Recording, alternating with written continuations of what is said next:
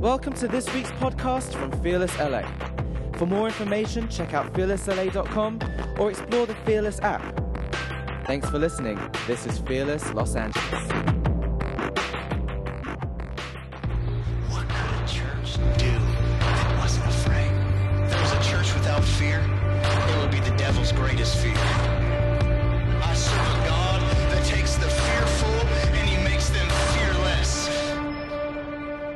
I just want to introduce somebody that's going to pour into us in an incredible way. I want to give a huge, fearless welcome to Pastor Neil Smith. Yay!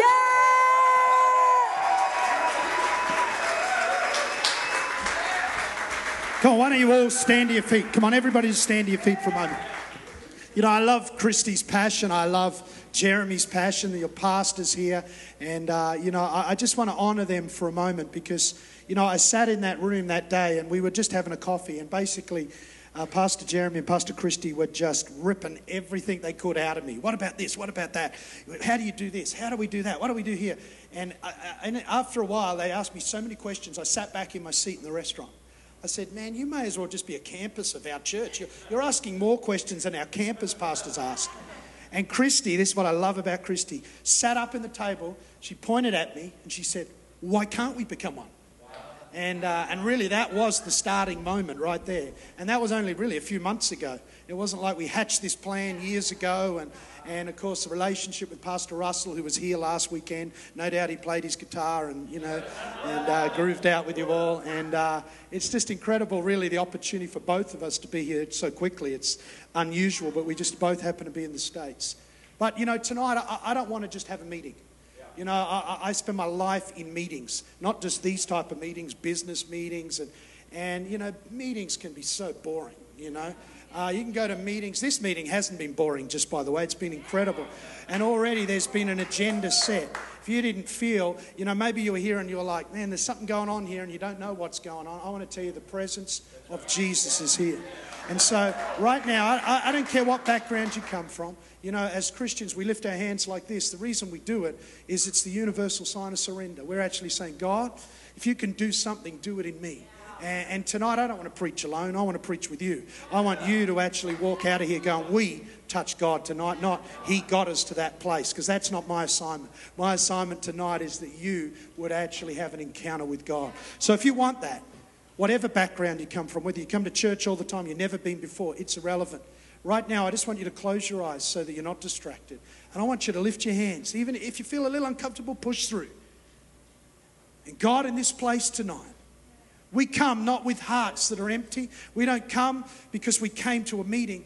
We don't come just because we got invited by someone. We've come here because there's a divine appointment about to take place. And so, God, I pray for every person in this room that they wouldn't leave with the same measure of, uh, you know, issue in their life. They wouldn't leave with the same measure of lack of hope. They wouldn't leave with thinking, how am I going to get through? But they would leave full of hope, full of purpose, understanding that God is not dead. He is alive. And in this place tonight, I pray that there would be a fresh measure of excitement that would come into people's lives. We are going to win a city. LA is ours in the name of Jesus. And so tonight we speak it into being, believing that you're going to do something individually and collectively in all of our lives. In Jesus' name. Amen. Amen. Come on. Let's give the Lord a great hand. Fantastic. Come on. Let's give him a great hand. Yes, Lord. Yes, Lord. We're expecting tonight, Lord. Thank you, Jesus. Fantastic. Why don't you take a seat? It's also great. You guys don't know him. He's, he's becoming my friend. I know that sounds bad, but, but we really haven't spent much time together. Once here in person and lots of texting backwards and forwards. But there's a great man of God in the house tonight that's been in your city for many, many years. And he's got a church called One Church here in LA. And uh, Pastor Touré Roberts is right here on the front row. And I want you to give him a great hand. You know, you know, one of the things that we've got to remember is it's not going to be one church that's going to take a city. It's going to be churches banding together to say we're going to win for the purposes of God. And uh, he's already established a great foothold here. So thanks for coming, and we'll develop friendship even more. This will be our second FaceTime together, real, real FaceTime, not like phone FaceTime. Uh, I wonder if you got a Bible. And if you don't, you might have a PDA, you might have a phone, you might have something. If you don't have anything, just grab the person's thing next to you and use that. Uh, not their wallet, I mean like their thing that's like a, a Bible or whatever else, and turn to the book of 2 Kings. I want to talk to you from an obscure passage of scripture, but this scripture is actually a metaphor or a word picture. And in the Old Testament, we actually see stories that are seemingly natural stories. But the reason they're there for those that are uneducated in the Word, you need to recognize that more often than not, they're actually a metaphor, a word picture of in the natural, so in the spiritual.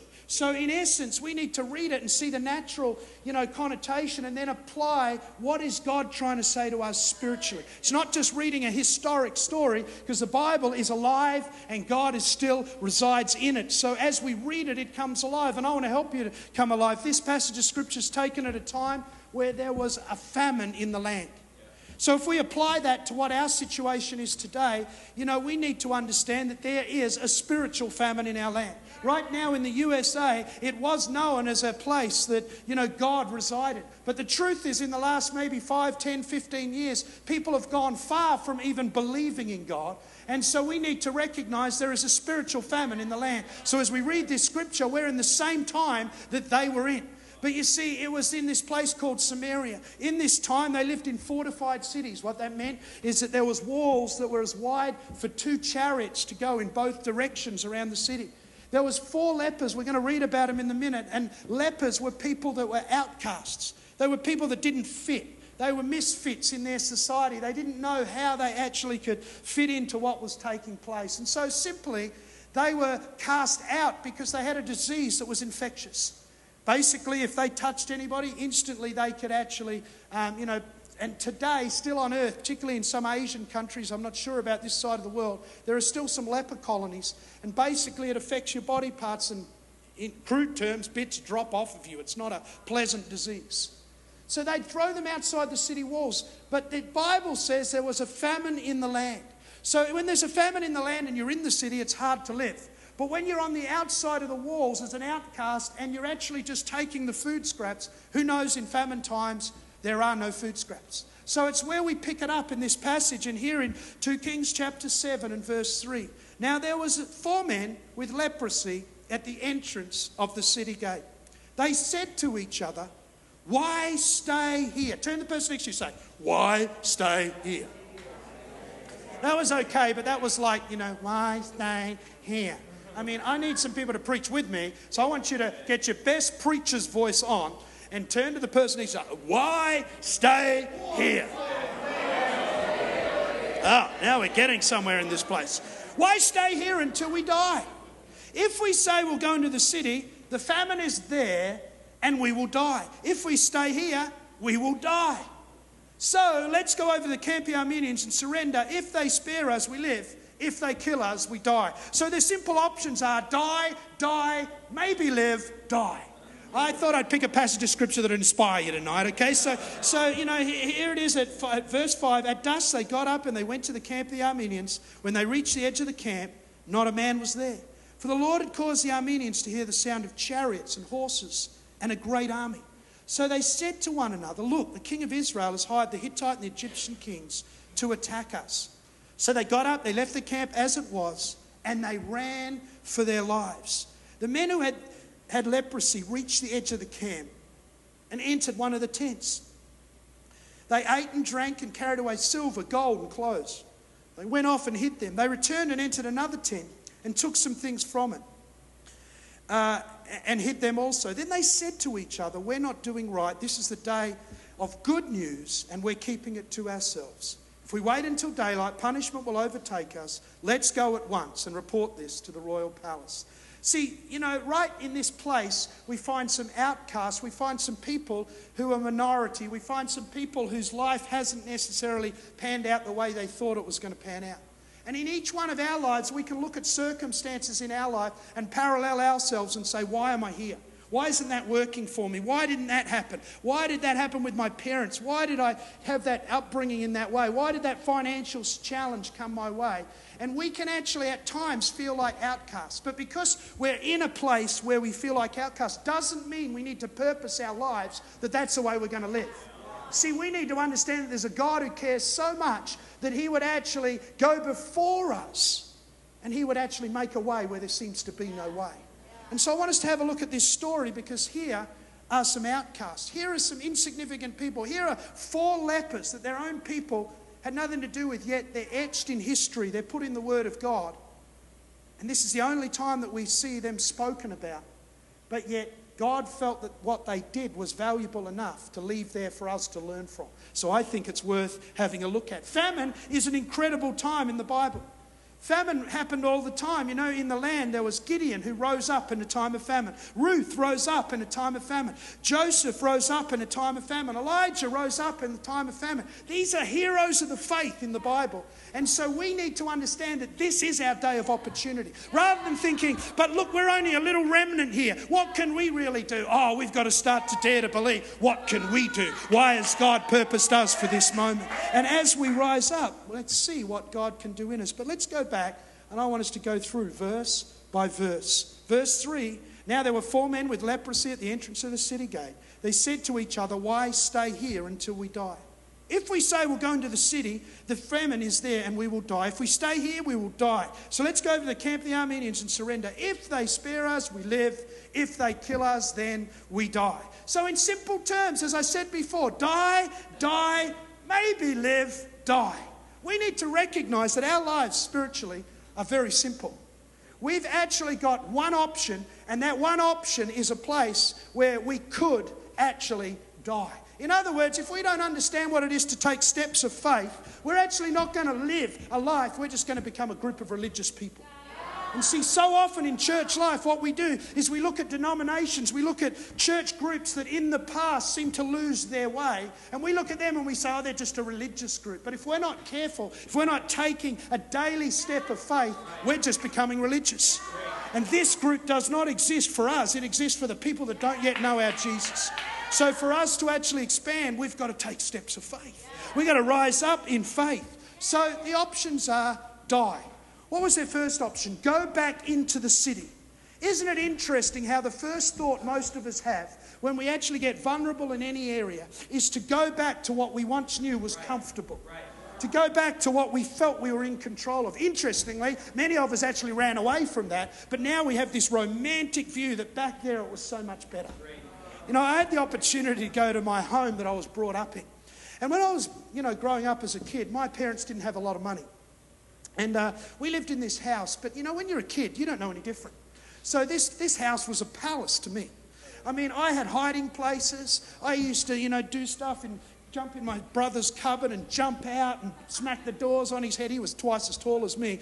And, and I had fond memories of, uh, you know, playing um, like baseball in the, in, the, um, you know, in the corridor of the house, me and my brother. When my parents went out to the shops, we'd get the real baseball out. When they were home, we'd play with like a softball. And, uh, and they discovered it one day because I hit the ball and it went straight through one of the doors. It was quite obvious what we'd been doing. And, uh, but, you know, I had these fond memories. But one of the things that I remember specifically was my bedroom. Because, you know, as a kid, you go in there, and I don't know if you did this, but I used to have adventures in my bedroom. I'd create, you know, all these crazy things. I, used to love the books. I don't know if you ever read one of these, but it's a book called Choose Your Own Adventure. You'd get to a certain page in the book, and then you'd actually go, go to this page if you want to do this, or go to the. I used to love those books, you know. It was like, I knew all the endings, but I'd still read it a hundred times. And, uh, and anyway, I was in my room, and I had this dream from a very young age that one day I would preach on stages all over the world. And so at the age of eight, I started to get a little frustrated that nobody was inviting me to preach. So I decided that I was going to have church of my own. They weren't getting me in my own church to do anything. So what I did is I set up my bedroom every Tuesday afternoon and every Thursday afternoon after school, and it was church. And I'd go in there, shut the door around about four o'clock every day. I'd get in the room, and in those times, you know, some of you won't remember what these are, but there was a thing called the overhead projector. Okay, it was like a box with a light in it. It wasn't as cool as all this stuff, but I'm telling you, we thought it was cool back then. As an eight year old, I was like, I wanted to be in the ministry of the overhead projectionist. That was like the coolest thing that I could be. But in those times, if you had, say, six songs, you, you, and all the verses like you see up there, that could be like 25 different slides. And you know, it's a bit like here today, although there is air conditioning, it doesn't feel like there's air conditioning. In the church I was in, there was no air conditioning, it was windows open only. Some days you'd actually put the, um, the slide on the screen and it would project up on the wall, and the wind would blow, and the slide would just go flying across the church. And you'd see this overhead projectionist run over, trying to grab the slide, and the whole church is like, oh, because we don't know the words, and so, and then he'd put it back up. Or some worship leaders, they get so lost in worship that they wouldn't change the slide, and people like, turn it over, turn it over, and then, you know. And, and, and the other thing about it is you couldn't sit on the front row because they'd line their slides up all along the front row. And so in my room, I had a little cardboard box, a little broom handle sticking out the top. And that was my overhead projector. I'd be the overhead projectionist while the worship service was going on. I'd then get up on the stage and, and I'd lead the meeting, you know, and I'd lead the meeting and, you know, and, and contrary to what Christy thought, I have not written any Planet Shaker songs, okay? There's not much Chris, there's not much creativity coming out of this boy when it comes to music, okay? I do all the deals to get, you know, uh, everything in place so that we can put our albums all over the world, but man, I do not create the songs. Just want to get that right right here, okay? Leave that to Christy and others. And uh, but you know, I um, I'd lead the meeting. Then it would come time to preach. That's really the only reason I was having the meeting. And so I would, oh, I forgot to tell you, I had about 13 or 14 teddy bears. And every Tuesday, Thursday, I'd line them up against the back wall. I'm telling you, they knew the word of God, those teddy bears. And uh, I'd preach hard to them. Then it'd come to the end of the service, and I would always do like I'm going to do today a salvation altar call, people who don't know Jesus. And I'd say, Is there anybody? Is there anybody? And one eye's open. And sure enough, every week, one of those teddy bears' arms would go up only because I went over and lifted it up, but it was up nevertheless. And then I'd get them, and you know, if your friends put their hand up, why don't you help them come to the front? And I'd, I'd get the teddy bears and I'd bring them forward, and pray for them, and then sometimes I'd pray for them, and the power of God would touch them. They'd fall on the floor. You know, it was incredible, you know, what was going on in this room. So much so, sometimes I'd say, The service is over, everybody. There's a few people still encountering God, we're going to leave. And I'd walk out. I'd go up the corridor and I'd get to the refrigerator because it was after school. And it was literally a routine. And I'd open the refrigerator and go in. And my mum would always be somewhere nearby and she'd say, Son, how did you go today? I'd say, Oh, mum, three got saved. It was incredible presence of God. She'd go, That's great, son. I can tell you, uh, without a word of a lie, in Australia right now, where she lives, it's about eight o'clock in the morning. When I get home tonight, there'll be a text and she'll say, How did you go, son? All these years later. But you see, that house to me was like, wow, this is the biggest place. I went in there for a home open a few years ago. I just happened to be driving by and it was a home open. And I went in and literally, without a word of exaggeration, I could get my hands and put them out wide like this and nearly touch every wall in the room. My memory was huge. But when I went back, it was so small. See, many of us have moved on, but yet we get dangled thoughts of how much better it is back there. I'm going to go back to that church I came from. I'm going to go back to that environment. I'm going to go back to that state. It's been so hard. But you need to understand if you go back, you die. You see, there's no option about going back. It says in Ephesians that if, if you put on the full armor of God, but read it, it doesn't say there's any backplate. Why? Because the soldiers never turned around, they just kept walking forward. We need to recognize we're not a group, we're not just a church, we're the army of God in this place, and we need to keep walking forward. So the next option is well, what about if I stay here? There's no food coming over the walls. Could we stay here, guys? And some people, because of hurt, some people, because in the first few months of this church, I put on all the energy, I'm just going to hang back now. Some people come into this place and maybe you've come and there's been something broken in your life and you're like, I'm not going to participate, I'm just going to sit. But you need to understand go back, you die. Stay where you are, you die. But I, I, I don't know if I've got the energy. You don't need to. You just need to surrender to God and walk forward. And He'll give you all the energy you need. So, you know, there's only one other option. What a harebrained plan. Let's go to the enemy's camp and see if he'll look after us. See if he'll take us in. Think about it. They're talking to each other. Well, we got leprosy. Let's go to the enemy's camp. Let's infect them all. You know, hey, commander, would you let us into your camp? We're from the enemy, and we know that the enemy's job is to kill us, and we've got leprosy, but anyway, would you let us in? I mean, it's such a fictitious plan, but isn't it funny how when you step out in what God purposes you to do, If you talk to people about it, it's like insane. Oh, we're going to own a building in central LA one day. It's insane. Just look at the prices. How are we ever going to afford that? We're not. God's going to come through supernaturally. Oh, in my circumstance, how am I ever going to get that job? I know that that's what God has for me, but I don't have any qualification. And God comes through in a supernatural way. How many of us have stories? We saw those testimonies.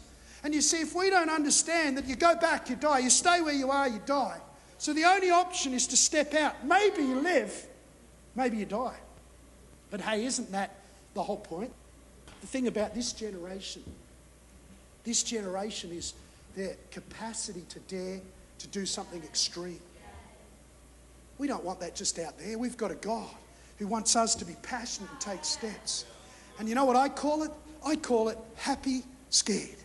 It's like, okay, God, I'll do what you told me to do. Ah, I don't know if you're going to come through, God. We take a step. Okay, God, I'm, ah, I'm happy scared. But it's amazing when you break through into what God has for you. You get the story, and everybody else says, I want what you've got. You don't get there by thinking to yourself, well, I'm just going to play it safe. I'm going back. I'm staying where I am. You've got to take a step. And you don't take a step anywhere to the enemy's camp. Notice that? Our faith isn't about, I'm believing for my Mercedes Benz. I'm not against having good things.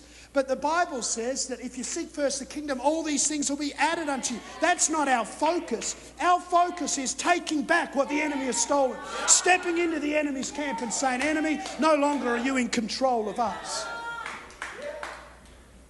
Because maybe some misfits, maybe some outcasts who are prepared to, ah, could actually bring change for a whole city. Die, die, maybe live. Die. I'm not going to die wondering. I'm going to take steps of faith. But we read on in this story and we go to verse 5. At dusk, they got up and they went to the camp of the Arameans.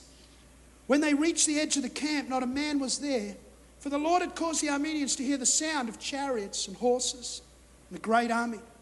So they said to one another, Look, the king of Israel has hired the Hittite and the Egyptian kings to attack us.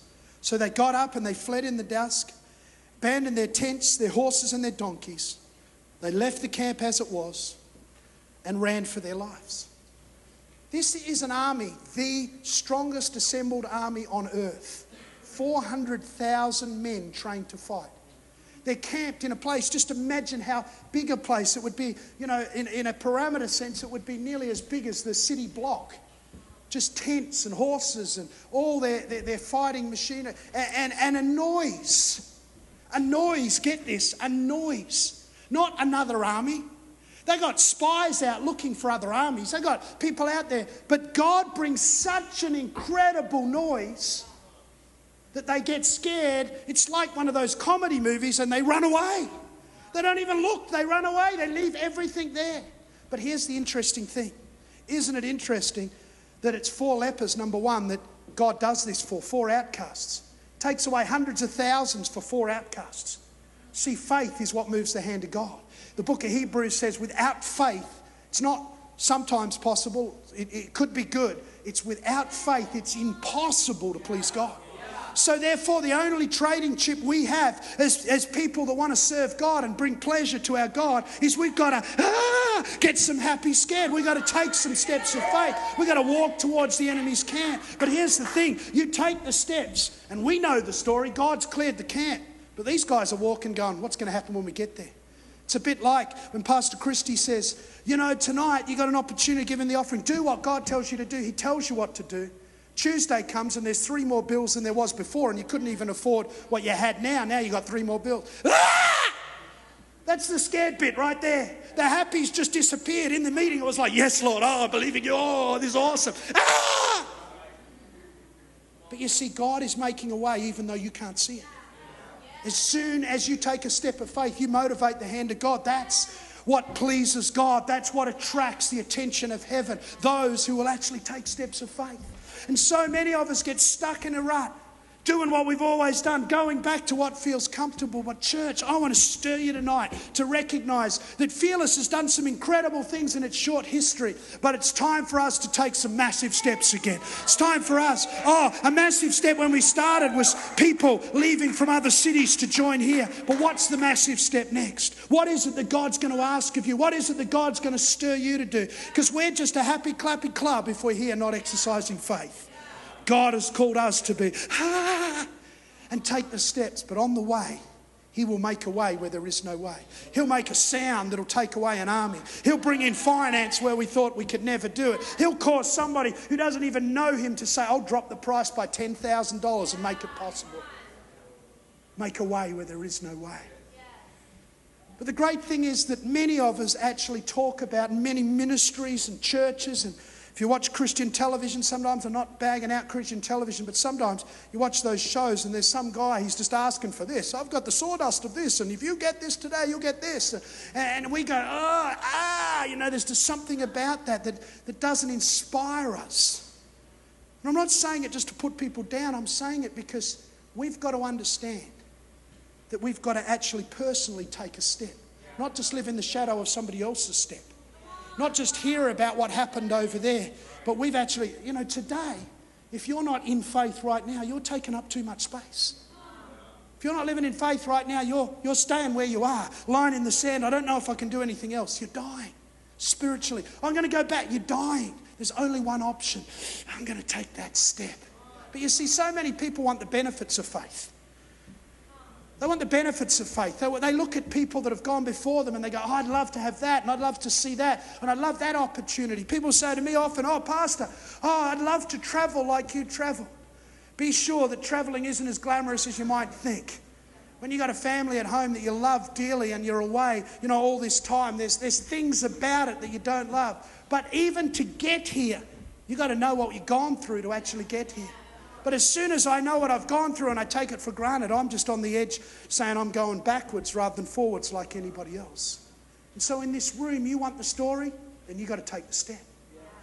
You want to be able to stand up here, write out one of those cards, you've got to take the step. These people actually lived in the, ah, but God was making a way where there was no way. And now they can tell you the story. But you see, read on here in, in verse 8, it says this The men who had leprosy reached the edge of the camp and entered one of the tents.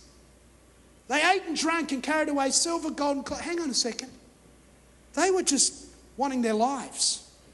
They were just wanting to stay alive.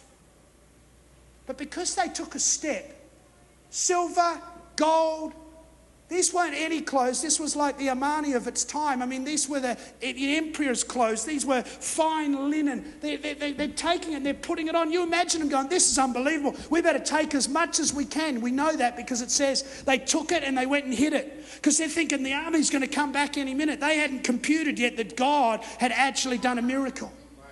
And I want you to understand that, that blessing and favor comes to those who take steps of faith. But people who chase blessing and favour actually don't live in blessing and favour. People who chase taking back what the enemy has stolen, God actually adds it naturally to their life. They weren't chasing that, they were just taking a step. And God said, Okay, you've taken a step. I'm going to give you a little more. Blessed down, shaking together, running over. I'm going to give you more than you could ever imagine. I own a cattle on a thousand hills. Here's a little bit of blessing for you. But we want the blessing, but we don't want the step. Here they are in this place. Suddenly they realize this is what's happened. You know, when I started out as a pastor, you know, uh, Jeremy, Pastor Jeremy and Pastor Christie don't know this, but when they were first talking to me, they were talking about just like you've got some financial challenges, you know, they had some financial challenges, both church and individual. But you see, they were on the edge. They weren't going back. They weren't staying where they are. They weren't talking to me like, don't think we can do this anymore. They're just, ah, I'm talking to you about, ah. I challenged them with a few things, but what they didn't know is when my wife and I started our church, we did exactly the same. We said the first 12 months, whatever happens in the church, we're not going to draw an income, which sounds so spiritual. Yes, Lord, we're going to live by faith. But I want to tell you, it's not as glamorous as you might think. Because when there's no income coming in, it's like, God, please. Got to this place about three months after the church had opened. Worst thing was, the church had opened our church exploded with growth in the, in the first three months. And there was enough money coming in that could have easily paid me. And at the three month point, I put somebody else on staff, and I still wasn't getting an income. And, you know, I, I was like, okay, God, I don't know what you're going to do here. But this person came to me in the church and said, Pastor Neil, you know, it took you six months to get the church going, and then you started it three months. You must be tired, you and Leonie. And I said, Yeah. I said, but we're going to keep pressing through. You know, this is like the first seed. And, it is, and they're like, no, no, what we want to say is we've got a holiday house. We would love you to use our holiday house. Just go and have a week. No charge. You know, there's lots of stuff there. You just have to provide food. What they didn't know is we didn't have a credit card at that stage intentionally because I was like, if we have a credit card, we're just going to get into full debt. So I got rid of the credit card, which was another smart move when I had money, but now I've got no money. I'm thinking, why'd I get rid of the credit card? $50 we had left. Church was exploding, people were singing our praises, and every day I'm waking up going, I don't even know how I'm going to eat.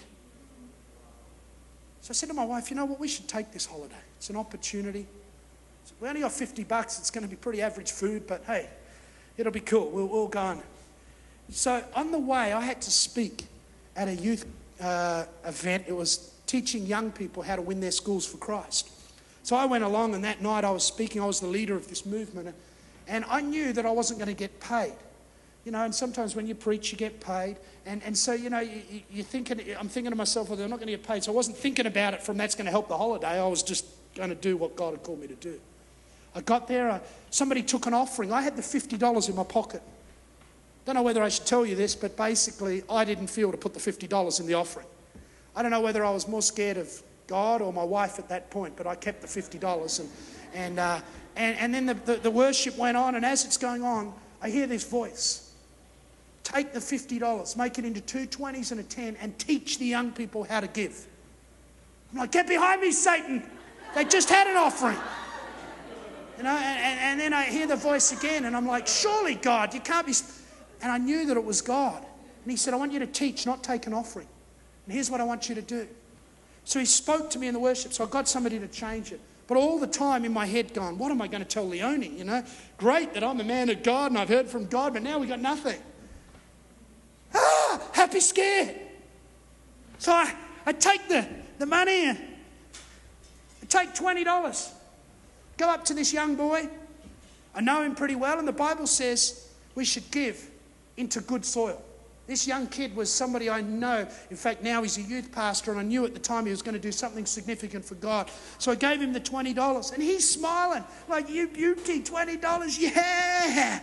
And I'm like, Yeah, lucky for you, yeah. And I'm like holding on a little too tight, and he's trying to pull it, and I let it go, and I'm thinking, Man, I'm down to $30. God, speak to me. Stop now. Yes, okay, God. But he didn't speak to me, so get the next 20. I go up to this girl. The other reason we give is because God tells us to. God, if you position yourself, will tell you to. And He'll put you in the place of, ah. But I want to tell you, that's the place you want to be. I take this 20, I go up to a girl and I say, God's just told me the reason I'm giving you this is because He loves you and He cares about the smallest thing. She starts to cry. Which you might go, well, that's very spiritual, that's awesome. I'm going, I should be crying. I just gave you $20, I only got 10 left. And anyway, I find out later that she brought five girls to the camp. And her fuel was enough to get her to camp, but she just said that day, God, I don't know how I'm going to get home. And that $20 was God saying, I'll look after you. Yeah. It's great. But I've still got only $10 left. Take the $10, by that stage, like $10, who cares? Zero dollars. So I walk up to this kid, and the Bible says, just, just be generous as Christy talked about, we just got to have a generous spirit. So I just gave him 10 bucks. And he's real happy. And I go and preach. Preachers have the ability, when you've been preaching for a while, to be able to preach something and actually be thinking about something totally, totally unrelated. So I'm actually up there, and all I can think about is what am I going to tell my wife? You know, there's powerful what's happened and great stories, but what do I tell her? Honey, we're going to have a great holiday. It's going to be a fasting holiday. I feel that's what the Lord's saying. You know, what am I going to say? So the whole meeting, anyway, I come to the end and I have this time and bring people forward, and there's all these young people. I'm praying like this, and as I'm praying, got my eyes closed, hand praying for this young man, a hand goes in my pocket. It's not my hand. And when your eyes are closed and someone else's hand in your pocket, that's not a good thing. So I open my eye like this, and there's a young man with his hand in my pocket. I'm like, what? You, you know, and I can feel my hand like, I'm going to knock you out. Get your hand out of my pocket, you know. And, and he's like, you know, with his other hand. And I'm like, yeah, exactly, get it out. And he goes, there's something in your pocket. Yeah, your hand. And then he took it out. I reached into my pocket, and in the pocket is $50. He said, As you were giving the money away, God said to me, Give him the money back. And I was like, Yes, I knew God would come through. I always knew that He would. Isn't it funny? Happy, scared. We have a different story when we're through it to when we're in the middle of it.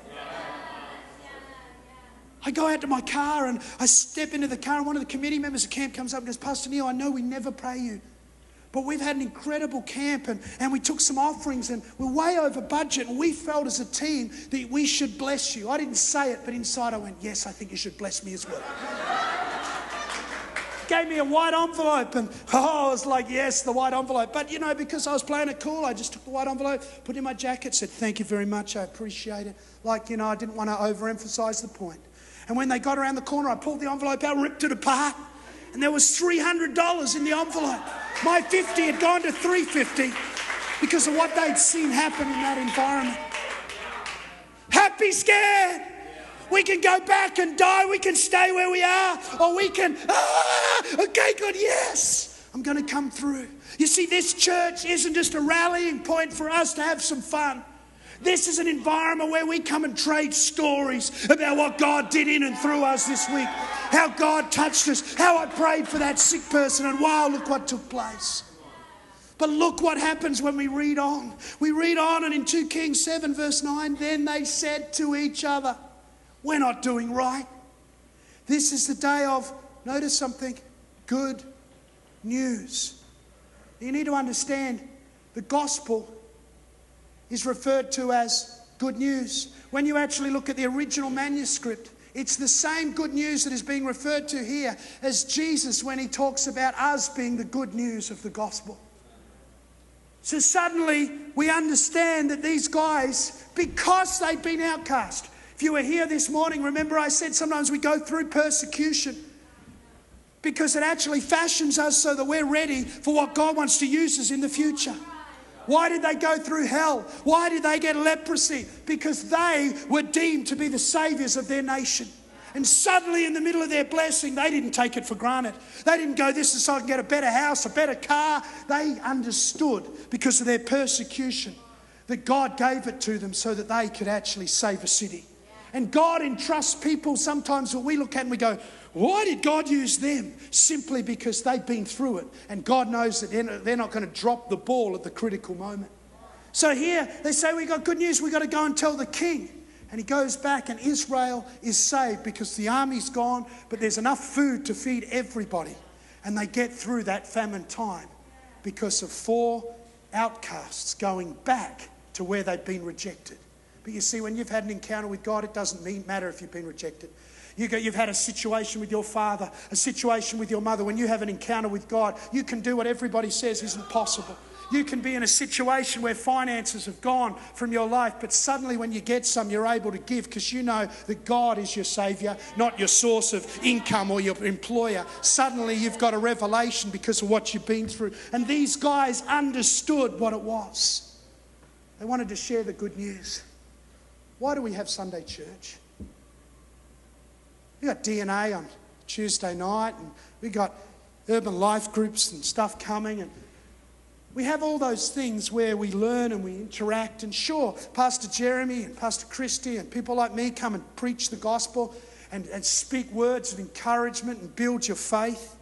But the true reason that we have church, that's why we come and pray so hard, because we want to be thankful to God. We want to break open the spiritual dimension. Why do we worship? We want to thank Him for what He's done. But, church, we need to come with thanksgiving in our heart. We walk in these doors, and this is a place of celebration where we talk to each other and we go, Man, you're not going to believe what happened this week. And just like Christy read all those things, we in this room start to stir each other, the Bible says, in our holy faith. We get stirred because we hear about that guy did this, this person prayed prayed for their sick friend at church, and it inspired me to go and do it the next week. And we keep coming back with stories to tell. The good news of the gospel is us not being a group that says, in 1972, I got saved and God transformed my life. What happened yesterday? What's going to happen tomorrow? Because you see, you're just trading on a currency that doesn't exist anymore if you're going back. You're trading on a currency that doesn't exist anymore if you're staying where you are. So the only option you've got is ah, happy, scared, living in that place that seems so extreme. But I want to tell you that's where God lives. You want to touch God, you got to take steps of faith. My son is 14, and he's about 12 and a half. He came home one day from school, and school had been teaching him about the different theories of how the earth came into existence. And he goes to a Christian school, but really there's not a lot Christian about it. So they're teaching every different, and on this particular day, they taught the big blob theory that the earth just came into being one day. And his friend, knowing that Ryan's a Christian, turns to him and says, I don't believe in God. I believe in the big blob theory, right in the middle of class. Ryan comes home that night. Now, I'm a man. When I get home and the news is on, I get pretty focused on what's going on on the TV. My son comes in and he's wanting to talk to us and he says, Oh, this happened at school today. And he said, The reason that he said it, Jared said it to me, is because he said, I've never experienced God, so how can I believe in him? And I was focused on the news, and it's a deep conversation, and people say men can only do one thing at a time. I don't believe that, but there are moments probably where it's true. And anyway, I, I was watching the news, but I had subconsciously heard the conversation, and my wife is standing behind, she kicks me. I'm like, what was that for? She's like, you know, like, focus or you're dead. And like I said, I'm more fearful of her sometimes than God. So I turn around and my son's there, and I said, buddy, what did you say to him? He said, I couldn't say anything. I don't think I've experienced God. Now, my natural reaction as a father is, Of course you have. You've been to children's church. I've heard about you responding to altar. You've, you've done it all, man. What are you. And my wife's giving me the glare again, and I'm like, okay, this is a moment. This could be a defining moment for his life. So, right mid sentence, I said, buddy, tonight I'm going to come in your bedroom, as I do every night, and we're going to pray together. Love, you know, I've been traveling for 20 years. One of the things I love is FaceTime.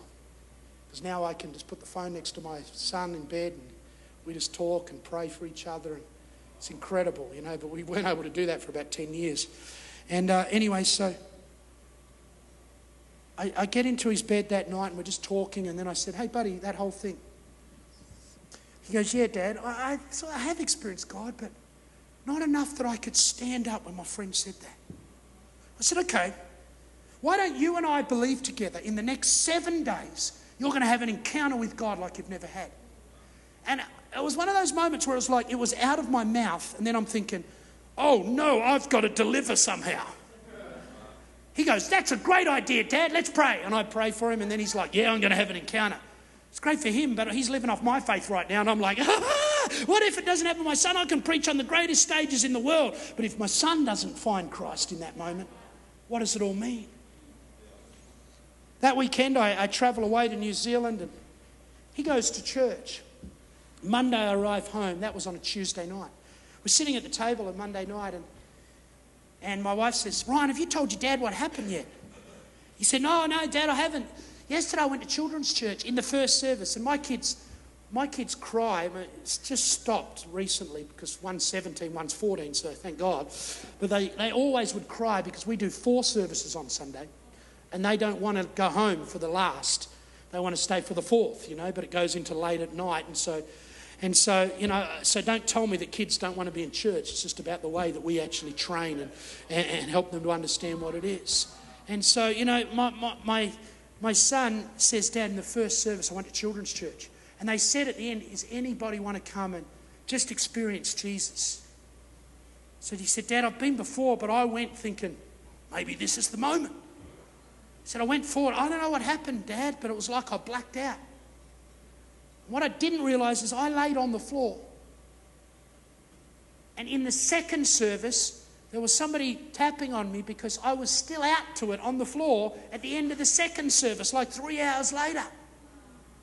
He said, In that time, Dad, God showed me creative ideas with video and stuff for moving people forward. He showed me, which my son now, thinking about that now, is incredible. You know, he runs the YouTube channel for our youth ministry and just at the age of 14. And, and he, he, he said to me, and I saw myself preaching on stages like you, Dad. But, Dad, to be honest, they were a lot bigger stages than you preach on, you know. okay, you know. And he said it was just incredible. Oh, it was incredible. So I'm sitting at the table because you can park there and say, well, this is where I'm living. But remember, when you're taking your kid on a journey, when you're taking your life on a journey, happy, scared is a daily moment. I said, son, why did we pray that prayer? He goes, because I didn't really know God. No, but why? Oh, because I couldn't say anything to Jared. Now, can you say something to Jared? He goes, Yeah, Dad, I can say something. But what do I say? And we got this thing which we'll give to you guys called Red Book. It's designed for kids, and they can lead their friend to the Lord through this book. And, and uh, so he, he, he takes it, and I show him where the sinner's prayer is, and we talk about it, and he goes, Yeah, I'm ready. He goes to school the next day. And uh, he goes to school and, and they go to the Science Discovery Centre. I don't know if you've got one here, but basically they lie on their back and they look up at all the constellation, the stars, and they tell them about it and how it was created. And they talk about millions of years ago and all these different things. And my son's sitting there, and anyway, he gets on the bus to go home that day. As he gets on the bus, Jared's sitting at the back of the bus. Ryan's one of the last ones to get on, and he says, I stand on the bus, and I said, Jared, I'm going to give you seven days and you're going to have an encounter with God in front of all his school friends. And then he comes home that night and he tells me. And I go into stress mode again, happy, scared. I'm now thinking, God, you've got to come through for my son now in the next seven days. Ryan's like, it's going to be awesome, Dad. I'm like, God, you're going to come through. God, my prayer life went up drastically, you know. anyway, they do science. And there's a video by Louis Giglio I've actually never seen, called, about creation. And, and so they show it on the screen. She wants to show the creation version. Halfway through the video, there's something takes place in the video. Jared's at the front and Ryan's two rows back. Jared turns around and goes, Ryan, in front of the whole class, I, I just experienced God. Ryan comes home and tells us that night. I said, That's incredible. He goes, Dad, God came through. I said, What now? He goes, Oh, I guess I've got to lead him to the Lord, give him an option to know Jesus. I said, Yeah, you got to do it, man. So next day goes to school. We're sitting at dinner. I said, How'd you go? He goes, Oh, it's good, Dad. I took the book. I said to Jared when I saw him in the morning, You want to know Jesus? He said, Yes. I said, Okay, meet me at morning recess time. We're gonna, I'm going to introduce you to Jesus. I thought, Okay, that's different style, but go for it. And so he, he said, Morning recess came, and I took him right up to the back of the school behind the sheds. I said, Why'd you do that? He said, We needed privacy, Dad. And so I said, okay. So he took him through the sinner's prayer and he said, Jared said, yes, I want to do it. So he prayed for him. He said, then I went and played football and I left him there. So what'd you leave him there for? He said, Dad, he's got a lot of sin in his life. He needed to stay and work it out with God. I don't know about the theology of that, but anyway. And so, so the next night, Ryan comes home with a note from Jared's non believing mum. I'm like, oh, God, help me. I stopped praying. I should have kept praying. I would have resisted this problem. I open the note and I start to read it. As I'm reading the note, hi, Ryan. Jared's mum, you've seen me in the playground. What you don't know is yesterday you asked Jared to come to know Jesus. My grandfather was a preacher. But when I was young, I got hurt in a church situation, and I've never been back to church. But he said, when Jared told me what you did with the book, he then looked up at me and he said, Mum, do you want to do this as well? Because you need to. He didn't even know that I had a Christian heritage. And I said, Yes, Jared. And last night I prayed the sinner's prayer with Jared. And now both of us are saved. Happy, scared.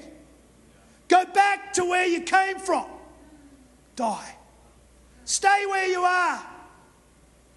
Spiritually, it's death. Seven days, God come through. My son would encounter you. Seven days, God, that his friend would encounter you. Oh, no, a note. You see, all the way through, it's happy, scared. It's not, oh, this is unbelievable all the time. But if we understand that the trading tool of heaven is faith, we've got no option. Otherwise, you're just coming to this great club. This ain't a great club, this is an environment of faith. This is where people discover who they've been searching for. This is the place where we come and we tell stories, the good news of the gospel of Jesus Christ. Right now, if you take a step of faith, God will make a way. He wants to go before you. But without faith, it's impossible. It's impossible. Going back, it's impossible. Staying where you are, it's impossible. Come on. Take steps of faith. This church could double next week for each one of us. I'm going to tell somebody about Jesus. I'm going to invite a friend. I'm going to pray for that sick person I see in the street. Make a way where there is no way, God. Do something in each person's life here tonight. Oh, He's here right now. Never encountered God. It's not just for my son, it's not just for me or another person in this room. God wants to show you how real He is in this room. I want you to close your eyes just for the sake of being focused for a moment, not being distracted. You say, I'm not right with God. I once was, but I'm away from Him. I never was, but I want to come to know Him. There's a simple plan that God designed. It sounds simple, but oh, there was such a price that God had to pay. Bible says He sent His Son to die upon a cross. That's why we've got a cross on the side of us here. It's symbolic of the fact that He paid a price, and whoever believes in Him and acknowledges Him as the Lord of their life asked Him to take away their sin, He took that for us on the cross. His blood, His broken bones, His suffering was meant so that you and I could live a life of freedom. And in this room, there are people that don't know God right now. Oh, maybe you once did. That's going back. You've died. I got hurt by something and I've stayed where I am. You may have known God, but maybe you're not in the right place with Him now. Maybe you've come into this room and you're going, Well, what does it mean for me to happy scared? Well, the first place is right now for you. You know that I'm talking to you. You know that God is whispering into your heart, and there's as much fear as there is excitement. It's like, what does this mean? Am I joining a club? Am I? No, you're not joining anything. You're coming into a relationship with God via His Son who died upon a cross for you, for me. In this room, there's not one or two, there's many that aren't right with Him right now. And I want to pray for each one of you. So I know who I'm praying for in a moment while every eye is closed. Would you just slip up your hand and say, That's me, Neil. I want to take a step. Thank you, sir. You can put your hand down again. Who else says that's me? Come on, I know there's others. Yes, I see your hand. Yes, I see your hand. Who else says that's me? Please pray for me. I want to leave the way I came. I, I want to be right with God. This moment, I want to take that, ah, happy, scared. Happy, scared. Yes, yes, I see your hands. Put them down. Who else says that's me? Come on, I know there's more. Thank you. Over here, you can put your hand down. Who else says that's me? Come on, join these six or seven that have already lifted their hand. There's more. I sense it. There's like this battle going on. Thank you. I see your hand. Who else says that's me? Please pray for me. Thank you, sir. I see your hand. You can put it down again. Thank you, ma'am. I see your hand. Oh, there's a great battle going on. I've taken a step tonight saying, There's more, there's more. Happy, scared. What if nobody put their hand up? Can you see what I'm saying? You've got to keep taking the steps. For these people, life's going to change like they've never known it before because they're going to have an encounter with God. I want everybody in this room to stand to your feet right now. Everybody, would you stand with me? I'm going to ask those people. There was many. You know, if you were my, if, if, if tonight I knew Touré, he, he, Pastor Touré didn't know anybody else, so I introduced him to a few people because he's my friend. I don't go, oh yeah, there he is, Pastor Touré over there. Go see him. When you got relationship, you're concerned about how people connect. I'm about to introduce you to my greatest friend. His name is Jesus. And I don't want to do it while you're sitting over there. I want to pray with you. We do this in this church, our church in Australia, I'm sure in Pastor Touré's church, all over the world. People come forward and they pray a prayer. You don't have to be embarrassed. Last thing you need to be, this is why we exist. That you would get in the right place with God. Whether it's your first time or you've done it before. I want all embarrassment, all fear to go out of the atmosphere. I want you to, oh, I'm going to take this step. So as we sing this song through just a couple of times, all those people, guys, girls over here, come on, come. If, if you're a bit nervous, church, I don't know if you do this yet at Fearless, but turn to the people around you and bring them forward. Say, I'll go with you. Come on, come right forward. Come and stand right here. Come on, come on, fantastic. Come on, awesome. Awesome. awesome. Thanks for listening to another powerful message from Fearless LA. You can follow what's happening at Fearless by going to fearlessla.com, exploring the app, or looking us up on Twitter, Facebook, or Instagram. If you would like prayer, check out the prayer wall in the Fearless app. God bless you.